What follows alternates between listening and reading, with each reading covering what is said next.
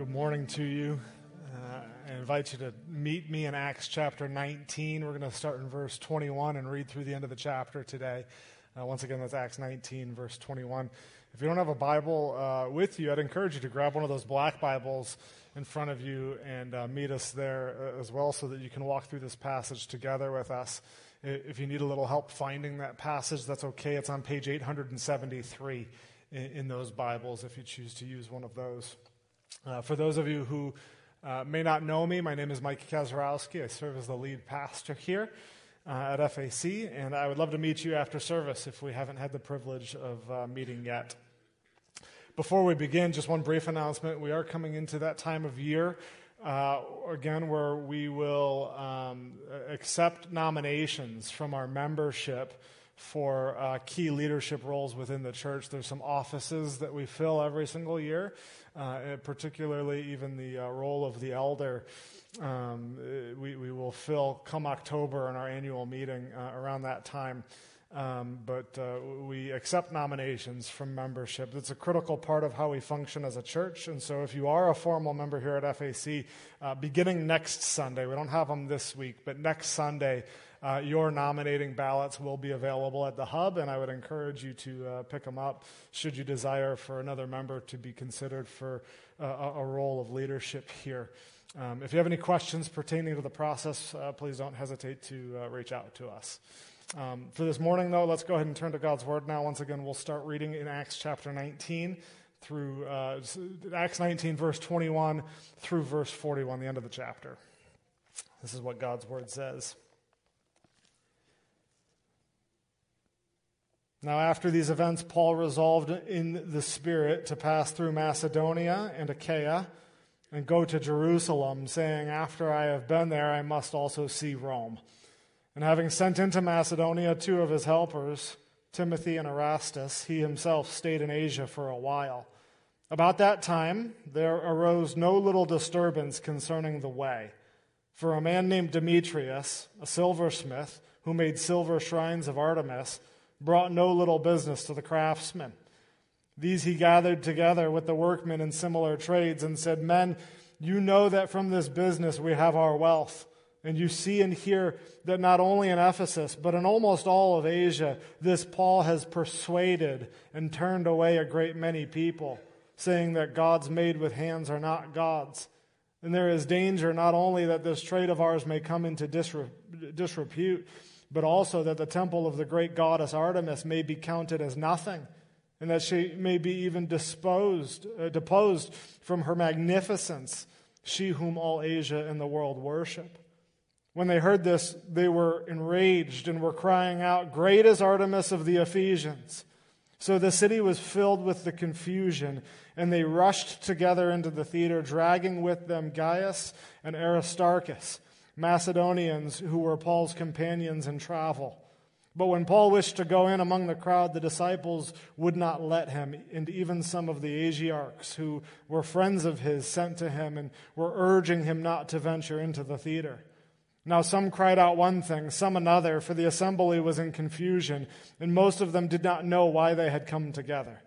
Some of the crowd prompted Alexander, whom the Jews had put forward, and Alexander, motioning with his hand, wanted to make a defense to the crowd. But when they recognized that he was a Jew, for about two hours, they all cried out with one voice, Great is Artemis of the Ephesians. And when the town clerk had quieted the crowd, he said, Men of Ephesus, who is there who does not know that the city of the Ephesians is temple keeper of the great Artemis and of the sacred stone that fell from the sky? Seeing then that these things cannot be denied, you ought to be quiet and do nothing rash. For you have brought these men here who are neither sacrilegious nor blasphemers of our goddess. If therefore Demetrius and the craftsmen with him have a complaint against anyone, the courts are open, and there are proconsuls. Let them bring charges against one another. But if you seek anything further, it shall be settled in the regular assembly. For we really are in danger of being charged with rioting today, since there is no cause that we can give to justify this commotion. And when he had said these things, he dismissed the assembly. Would you pray with me? Father, we've discovered over the last several weeks how powerful your word is. The, the gospel message has the power to transform hearts and change minds. And we pray, Lord, that the same would happen today. As we engage with your inspired word, would your spirit transform our hearts and change our minds? And would this be evidenced as we live out our lives seeking to honor you? We thank you for your loving kindness toward us. For it's in Jesus' name that we pray. Amen. It was a sunny summer morning, the day that God opened my own eyes personally and revealed himself to me. It, it, was the day that I truly became a follower of Jesus, a believer. And my recollection of the brightness of the day had much more to do with God's glory uh, than it did the summer sun. Uh, my family and I, we were visiting family friends in Boston. And I was in my friend's bedroom, of all places, when this happened. Uh, my friend was uh, still asleep. It was in the morning, and it was in the quietness of the morning uh, that I was reflecting on a sermon that I heard at my friend's church the previous Sunday uh, about God's offer of grace, that I was a sinner in need of a Savior and that the grace of God would extend far beyond any limit of sin in my heart. You see, prior to that day, I had grown up in a Christian home, and so I was always exposed to the ideas of Christianity and God, but it was clear that day that I didn't have an understanding of what a relationship with God looked like. I didn't, uh, I had not been reconciled to God through Jesus Christ, and this was clearly demonstrated through my actions. It was clearly demonstrated through my thought patterns. It was clearly demonstrated through, through uh, idols in my heart. Throughout the younger years of my life, there were several idols which ruled my heart, but one of the most prominent ones as a young boy uh, was actually sports especially baseball. Um, I, I, had a bucket list at the time, still sort of do, a, a goal to see a game at every single ballpark. And uh, the reason I've somewhat given up on it is because I've gotten to the age where they're replacing the ballparks now. Um, they're, they're, turning over quicker than I can get to them. Um, there's nothing inherently wrong about this goal, about this hobby, but the goal certainly represented the hold uh, that baseball had on my own heart. It was a picture, if you will, of, of the place it had in my heart. And ironically enough, uh, the day that I became a Christ follower was the same day that my dad and I went to a, a game in the evening at Fenway Park in Boston. Um, if you're unfamiliar with Fenway Park, Fenway is one of, if not the most iconic baseball parks in history. And it honestly was the one that I was most eager to see in my life. Um, Fenway was like a shrine where I could worship this idol in my life. Uh, yet that morning I had come face to face with the glory of God. And that dramatically affected my perception of Fenway that evening. It was such an odd experience that evening, and the best way that I could describe it at the time and even still today are, are with the words from a hymn, right, which says, Turn your eyes upon Jesus, look full in his wonderful face, and the things of this world will grow strangely dim in the light of his glory and grace. There's no better way that I could describe this experience other than Fenway Park was strangely dim. I couldn't put it any better than that. When people see the radiance of Christ, it changes how they perceive the world. And if it happens to enough individuals within a local community, it actually has the potential to radically disturb the economic, social, and cultural norms and stability of an entire community. By God's sovereignty and power, Paul here in Acts has been so effective in the city of Ephesus that that is what is actually going on here. The things of the world are becoming strangely dim to the citizens of Ephesus. We read in verses 21 through 22 that Paul is making plans to depart Ephesus and move on. It's what the author is doing here is just keeping us on track with Paul's secondary, second missionary journey.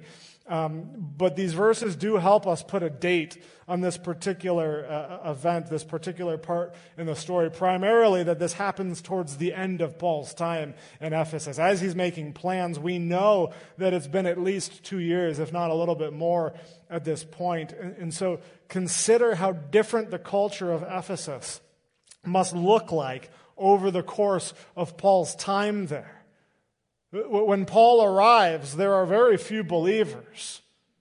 But by the time he's done, everybody has heard the gospel of Jesus uh, in that region. And you have groups of believers, from what we've read, renouncing their old ways and renouncing their practices by burning millions of dollars worth uh, uh, of books filled with incantations and magic spells, which is what we looked at last week.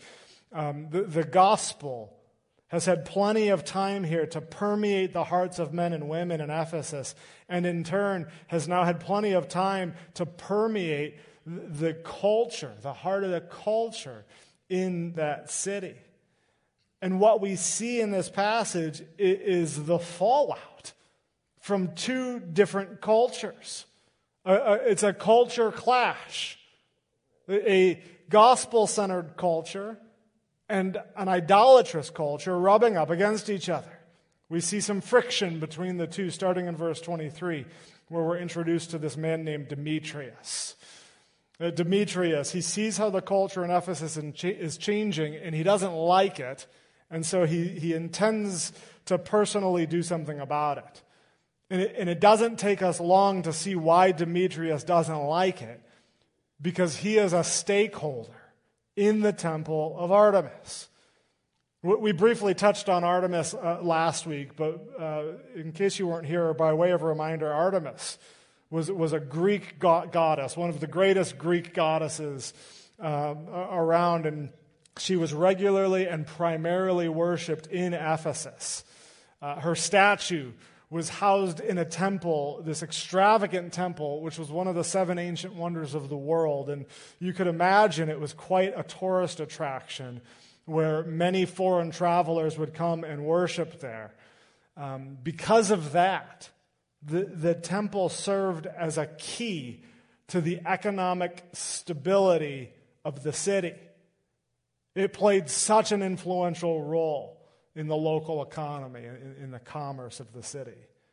And Demetrius himself, as a stakeholder, was directly involved with this because we're told that he was a silversmith who made silver shrines of Artemis. These silver shrines, they would have been uh, miniature replicas of the temple, or at least miniature replicas of the part of the temple where the statue of Artemis was.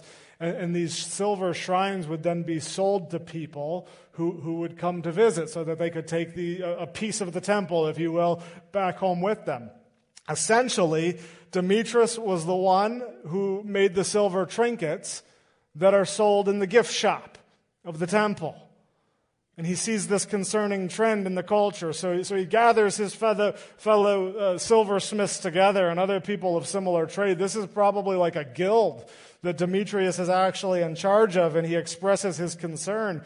He says, Men, you know that from this business we have our wealth. Basically, our income is dependent on us being able to sell these trinkets at the temple of Artemis of running the gift shop. Having four young children myself, gift shops are the bane of my existence. The, the last time that we visited Disney, they do this evil thing where they put a gift shop at the end of every single ride. And, I found myself having to corral my kids and pick them up and literally run through the gift shop. Because if they fixated their eyes on a single thing, there was no way we were getting out there out of there without being roped into buying something. It was worth it just to not hear them talk about it the rest of the day sometimes. So it's no surprise to me that Demetrius made a killing doing this, selling these silver shrines uh, as almost like a souvenir. And, um, and he continues on. And you see and hear that not only in Ephesus, but in almost all of Asia, this Paul, Paul is the one responsible has persuaded and turned away a great many people, saying that, that the gods made with hands, uh, human hands, are not gods. In Demetrius' explanation, as, as, a, as a, a, a an off point, a sub point, we actually see the subtle impact that the presence of the gospel has on a culture. We actually see here how culture changes. There's a very important word there in that Paul persuaded people to turn to Jesus. That was his strategy. Tell them about Jesus. Right? This was not an active campaign necessarily against the temple of Artemis. This was not a forceful campaign. This was not a protest. No, all Paul was doing was telling people about Jesus. And then Jesus, by his Spirit, changed the hearts of those who followed him as, as the way. They saw that they didn't need Artemis anymore. It's fascinating. I, I, question whether to get into this or not. The, the name Artemis, there's some dispute about where that name comes from, but the, the philosopher, Plato, thinks that it comes from the word Artemis, which means safe and sound, security. And so as Paul turned people to Jesus, and they saw Jesus as their security, safe and sound.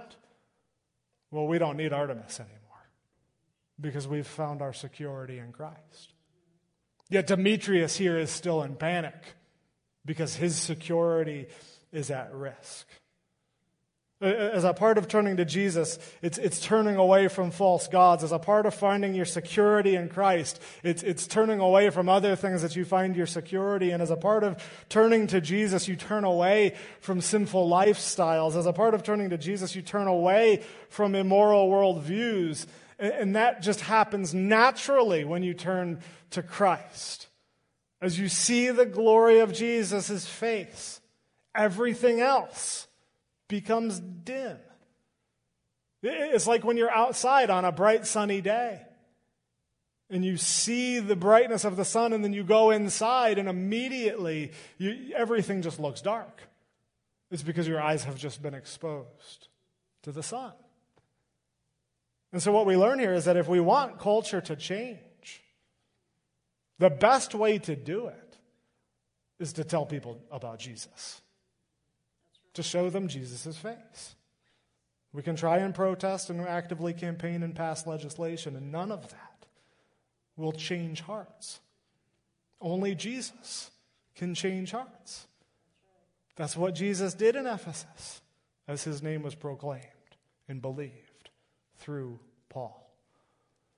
And Demetrius, in an odd way, recognizes what's going on here. He recognizes the exclusivity of Christ.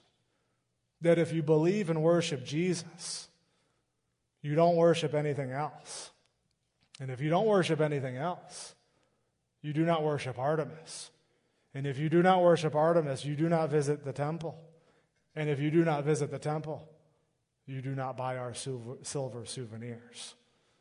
And therein lies the problem for Demetrius. It was personal for him. The spread and presence of Jesus in their culture threatened his own personal livelihood and the security of his wealth. He feels backed into a corner, but he's not going to go down without a fight. However, he needs more help. He, he can't do it on his own. And, and in order to gain a larger following, he needs to change the argument. He does change the argument. It's an argument that's less about himself and more about Ephesus as a city, Ephesus as a culture. Right? He, he considers Ephesus in and of itself to be under attack. And so he couches his argument in almost patriotic terms, right? He, he gathers his fellow tradesmen who he brought a lot of business to in, in verse 27, and he explains to them not only is our trade at risk, but the, the temple of the great goddess Artemis may be counted as nothing, and she will lose her magnificence and glory. People will stop worshiping her. All of a sudden, he feels the need to, to, to, to defend her. Right? My question for Demetrius is if she is truly glorious and truly magnificent, you don't need to defend her. We, we know that all Demetrius really cares about is money, but he comes across as some sort of warrior for Artemis. He's fighting on behalf of Artemis because she needs someone to stick up to her. Those evil Christians are robbing her of her magnificence, and, and we need to defend her. She needs to be defended because if we don't, nobody will. And so let's band together and make sure that that doesn't happen. And, and, this is what gets the crowd all riled up. They're fired up and they're shouting in the streets. Great is Artemis of the Ephesians. They're afraid that she's going to lose glory, so they try and publicly give her glory. And before you know it, this riot forms, and, and they grab two of Paul's ministry partners and, and they grab, they drag them into the theater. And the theater was just a, an enormous open air meeting space. It would have housed thousands of people. Now, Paul, uh, of, of course, we know Paul. He's never one to be uh, afraid.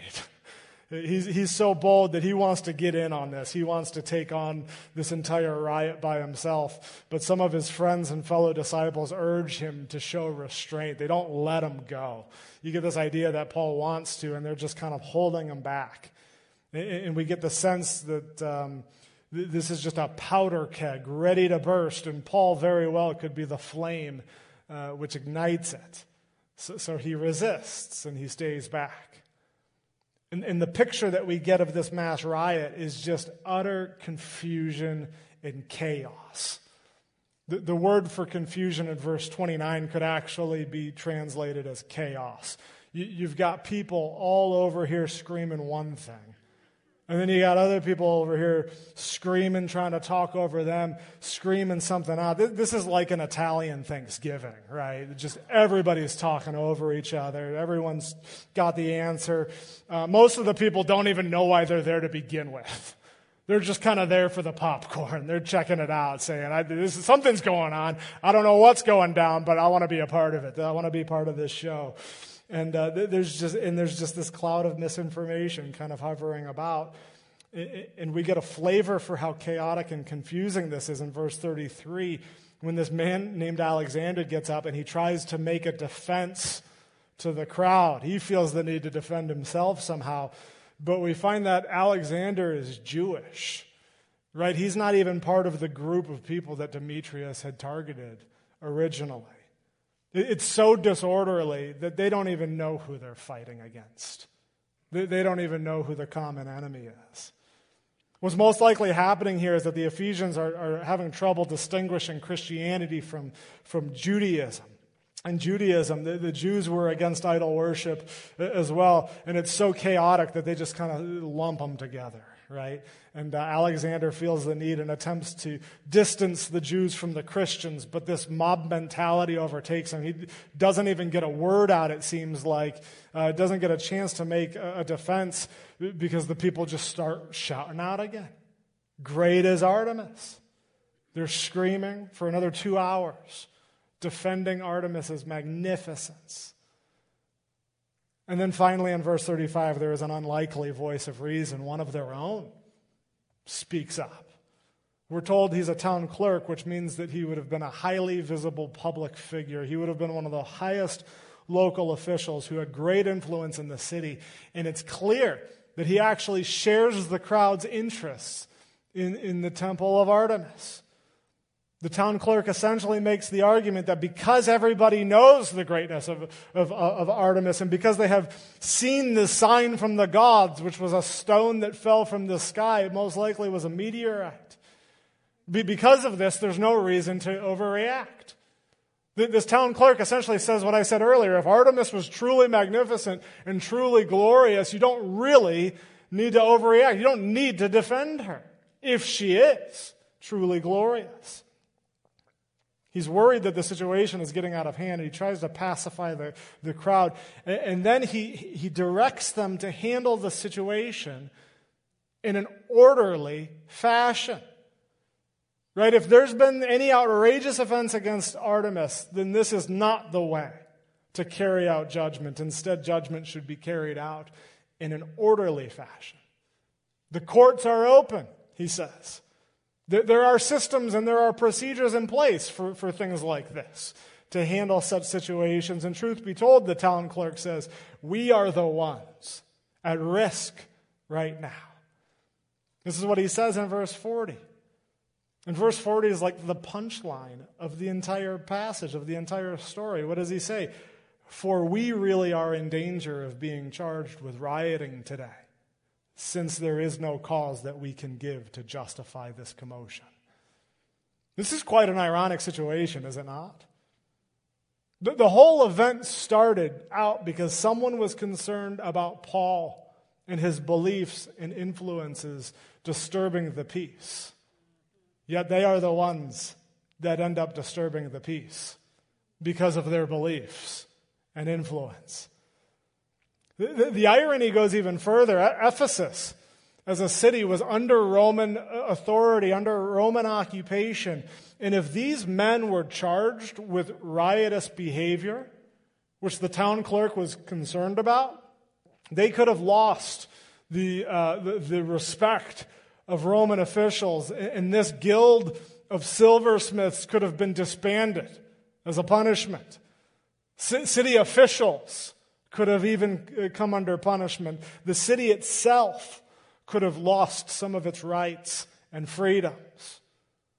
They were so concerned that the spread of the gospel was impacting their security and livelihood, but it, their unhinged response almost resulted in losing the very thing they were trying to preserve.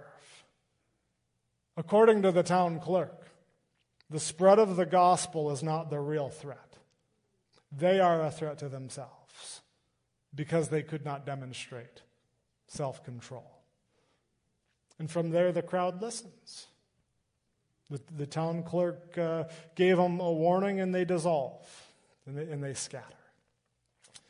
And so, what are we as believers to make of this crazy story?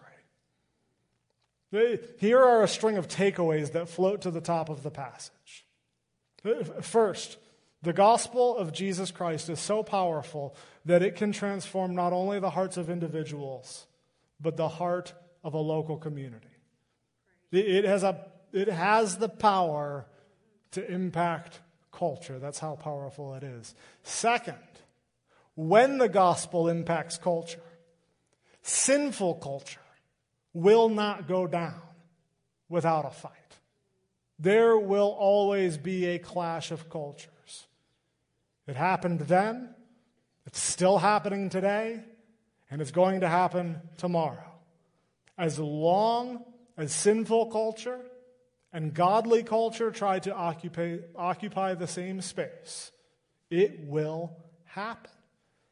As long as there's sin present in the world, it will always jockey for position in our culture. And so it is to be expected. So, what are we as Christ followers to do when this happens? When there is a culture clash, how are we to conduct ourselves? Unfortunately, there are many believers especially in the midst of our own culture war that we are experiencing, who look a lot more like Demetrius than they do not. They take the approach of Demetrius in the story. They react out of fear of losing something. They feel this incessant need to defend God as if God can't defend himself. They think the answer is to just be louder than the opposition. Right? If we just talk over the opposition, we'll win. We already won. We don't need to win. And then they begin to rally the troops so that their voices can be heard. In believers who think that they are on some kind of noble crusade actually become agents of confusion, agents of misinformation, and agents of chaos, just like Demetrius. In this story, even the secular town clerk understood this riot and confusion and chaos to be a negative event. That was a black mark on the community. When a community of believers experiences a clash uh, of culture, we must be the orderly ones. We must be reasonable. We must be sober minded. Those are the spirit infused qualities and characteristics of a Christian community that of order. There's no need to get hysterical. We believers are called to be the peacekeepers and the peacemakers. Now, I can understand even one's passion and desire to engage chaotically at that level. Even Paul desired to go into the crowd, go among the crowd. He wanted to be in the thick of it, he wanted to be in the center of that fight. But it was the encouragement and the wisdom and the general consensus of the other believers that, Paul, you need to show restraint. Because if you go in there, you are only going to make it worse. And he listens to them. And he listens. And this is actually the pattern that we see in Paul's ministry, how he conducted ministry. All we see in Paul's ministry in Ephesus is Paul merely, once again, proclaiming the gospel in a simple, ordinary, uh, orderly fashion. And the gospel does just fine on its own. Paul doesn't need to defend the gospel because transformed lives defend the gospel. That, that is the proof. God's power in the message of the gospel is the defense. Paul let the gospel speak for itself and defend itself. One of my favorite C.H. Spurgeon quotes comes from a sermon that he preached in 1888. Spurgeon says that the Word of God can take care of itself and will do so if we preach it and cease defending it. See you that lion? They have him caged for his preservation, shut him up behind iron bars to secure him from his foes. See how a band of armed men have gathered together to protect the lion. What a clatter they make with their swords and spears. These mighty men are intent upon defending a lion. O fools and slow of heart, open that door. Let the Lord of the forest come forth free, because who will dare encounter him? What does he want with your guardian care? Let the pure gospel go forth in all its lion like majesty, and it will soon clear its own way and ease itself of its adversaries. Paul doesn't engage in the chaos as if he needs to defend his ministry or as if he needs to defend the glory of God. Instead, he preaches Jesus Christ and Him crucified. And he lets Jesus do the rest. In truth be told, when we pursue an aim for order in the midst of chaos, we actually reflect the image of God. Because ultimately it's all about God, not us. God is the one who ultimately brings order out of chaos. Right? We, we, we, per, we pursue order and reject chaos because that's what God has done in us and through us and around us. That, that theme is actually one of the first to appear in the Bible. Genesis 1, verse 2 the earth was without form and void, and darkness was over the face of the deep and the Spirit of God was hovering over the face of the waters. Theologians agree that that verse describes total chaos. Those words, without form, void, darkness, the deep, waters, all of them were ancient synonyms and symbols for chaos. There was chaos. And what does God do? He speaks creation into existence. He creates order. He brings shape to the shapeless. He brings light to the darkness. He harnesses the chaos of the sea. And it was very good. That last one, throughout the rest of Scripture, there is this thread with the picture of the sea. And typically, the sea, especially in the Old Testament, represents the ongoing chaos of the world. But interestingly enough, when you come to Revelation 21, the end of the Bible, where we see this new heaven and this new earth, a perfect world which God has created, what is glaringly absent from its description? The sea. There is no sea in Revelation 21 because there is no more chaos. And just as God has brought forth order from chaos in creation, God brings forth order from chaos in our own lives. Through Jesus, our sin, which is both an agent and product of chaos, is put down so that the glorious order of God may reign in our life and be reflected in our conduct. What God has done in creation and in recreation ultimately points to what he has done in us through Christ, going to the cross, being my substitute, so that I would be saved and reconciled to God. And for that, we praise his name. Would you pray with me? And Heavenly Father, we thank you, Lord, um, for bringing order out of chaos. Father, it's hard to wake up uh, in the morning and read the news headlines. Many people have done that and questioned where you are. But, but you remind us in your word time and time again, Lord, that you are sovereign over all of these things and that you have a plan. And, you have implemented your plan for all history. And so, Lord, would we, would we trust you? and depend on you and lean into you? And, and would our own conduct be reflective of who you are and your own character? We praise you, Lord, that while we do not have control, you do. And it's for these things that we praise your name. Amen.